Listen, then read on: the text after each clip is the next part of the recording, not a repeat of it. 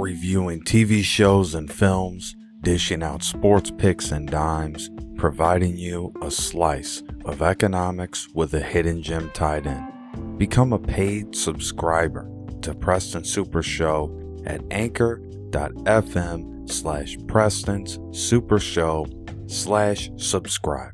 Thanks for listening and God bless.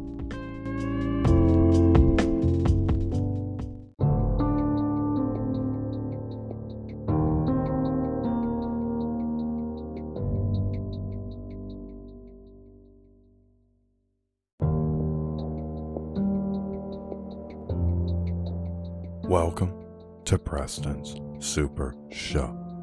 Let's have a moment of silence for the people who just lost their lives on the OceanGate Titanic submarine that has sadly imploded after about an hour and 45 minutes into its expedition. We'll take that moment of silence now.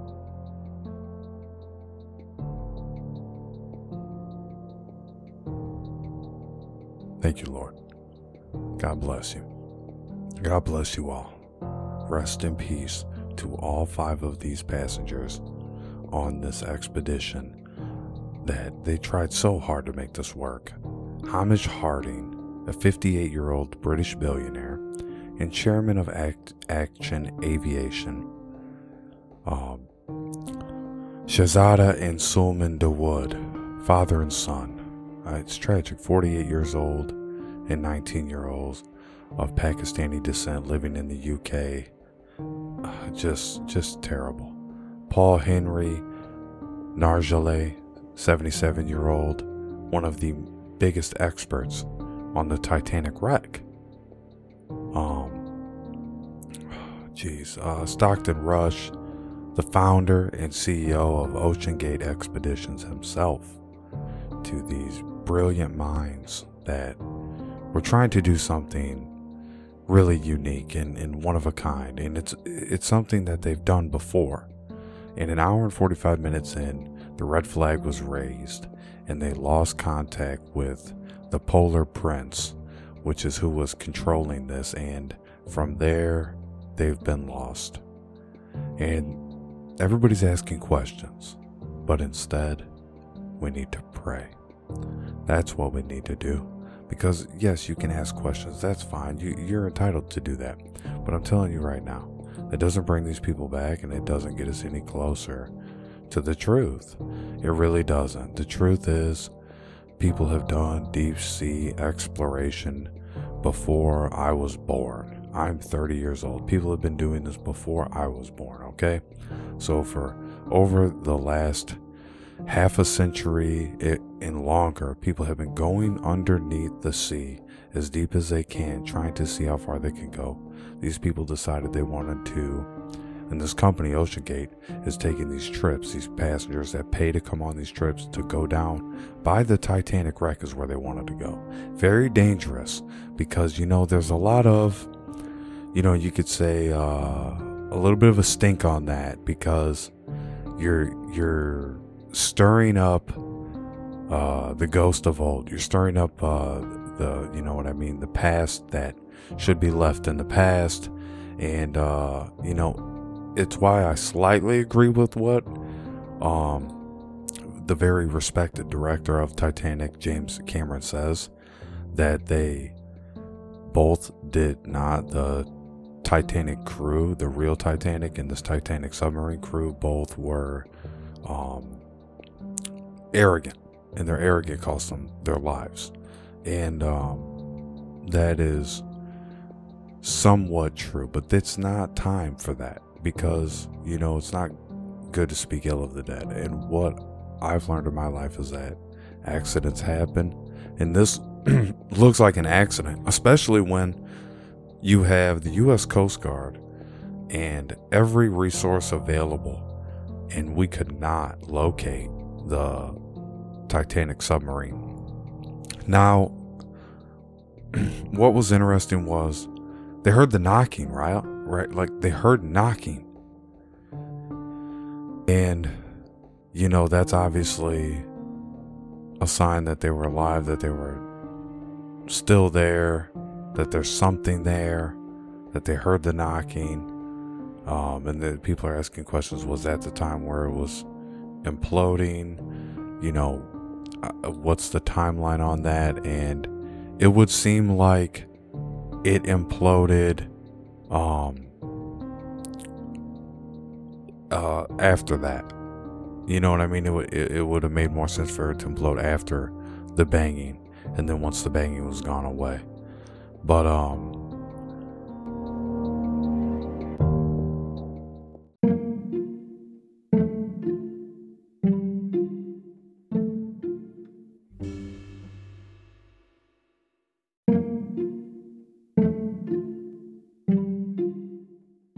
OceanGate really tried to make this work. These people paid two hundred fifty thousand uh, dollars a pop to get on this ride, and there's been a lot of shade thrown on this project where people have said on the last time that you know they uh, cut off connection signal uh, when they were underneath so people couldn't be on their phone and stuff like that and there was all types of weird allegations being raised by people who have taken the ride.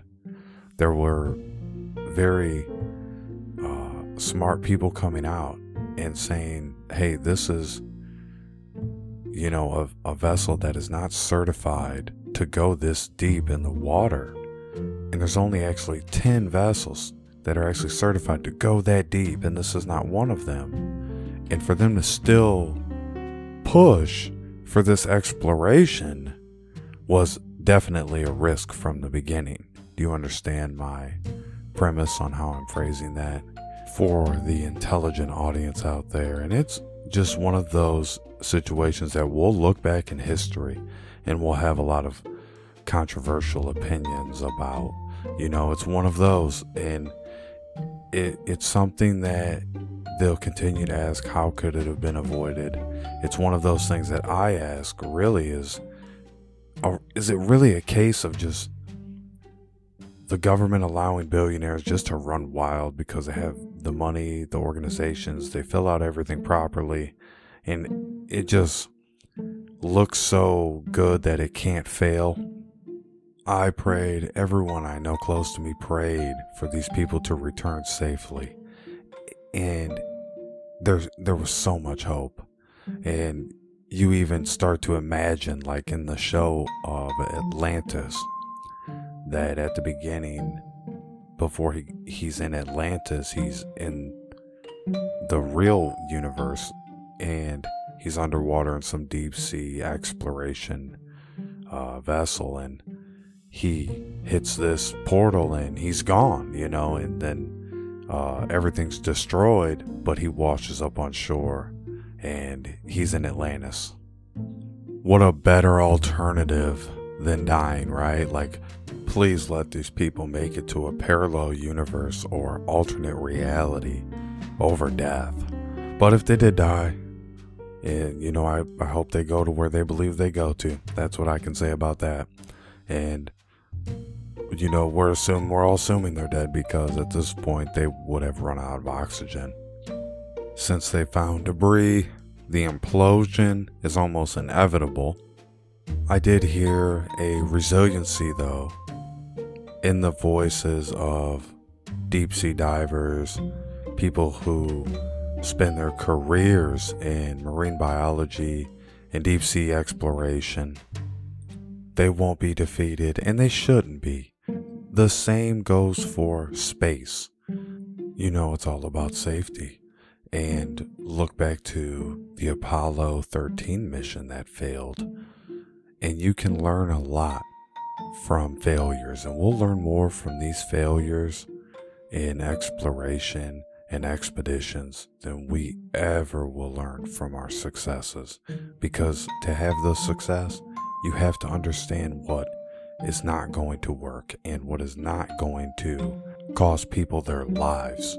And that is the most important thing, right? Is that everybody comes home safely, that we can go explore wherever we want in the universe, but we can make it home safely. that is the ultimate goal of travel, of exploration, to continue to find new and bold things that we have not seen before. Now, this was an exploration to the sunken Titanic. Why you would want to see that is really beyond me. It's not something I would be interested in personally. I understand they're trying to maybe find something on there, um, or something down there, or just being able to be by it and be able to witness it um, is a sight in itself. But the risk completely outweighs the reward on this one. And, ladies and gentlemen, that is all I have to say about the sunken OceanGate Titanic submarine. Rest in peace to the five men who died on this vessel. And God bless you all. Thank you for listening. Ladies and gentlemen, just like the hands of time, I'm turning it over to you. Good night and God bless. Psalms 37 4. I'd also like to dedicate this podcast to a friend of mine who has just passed away in a car accident not too far, about, oh, 30 minutes from my house. Jordan Depositer. God bless you, buddy. Rest in peace. He was only 26 years old, folks. Head on collision. And please, everyone, please, just drive safe. Stay off stay off the phones. I'm not saying he was on a phone or anything like that. I'm just saying stay off the phones. Focus on the road. Let's all be aware and please say a prayer for my friend Jordan Depositer. Gonna miss you, buddy.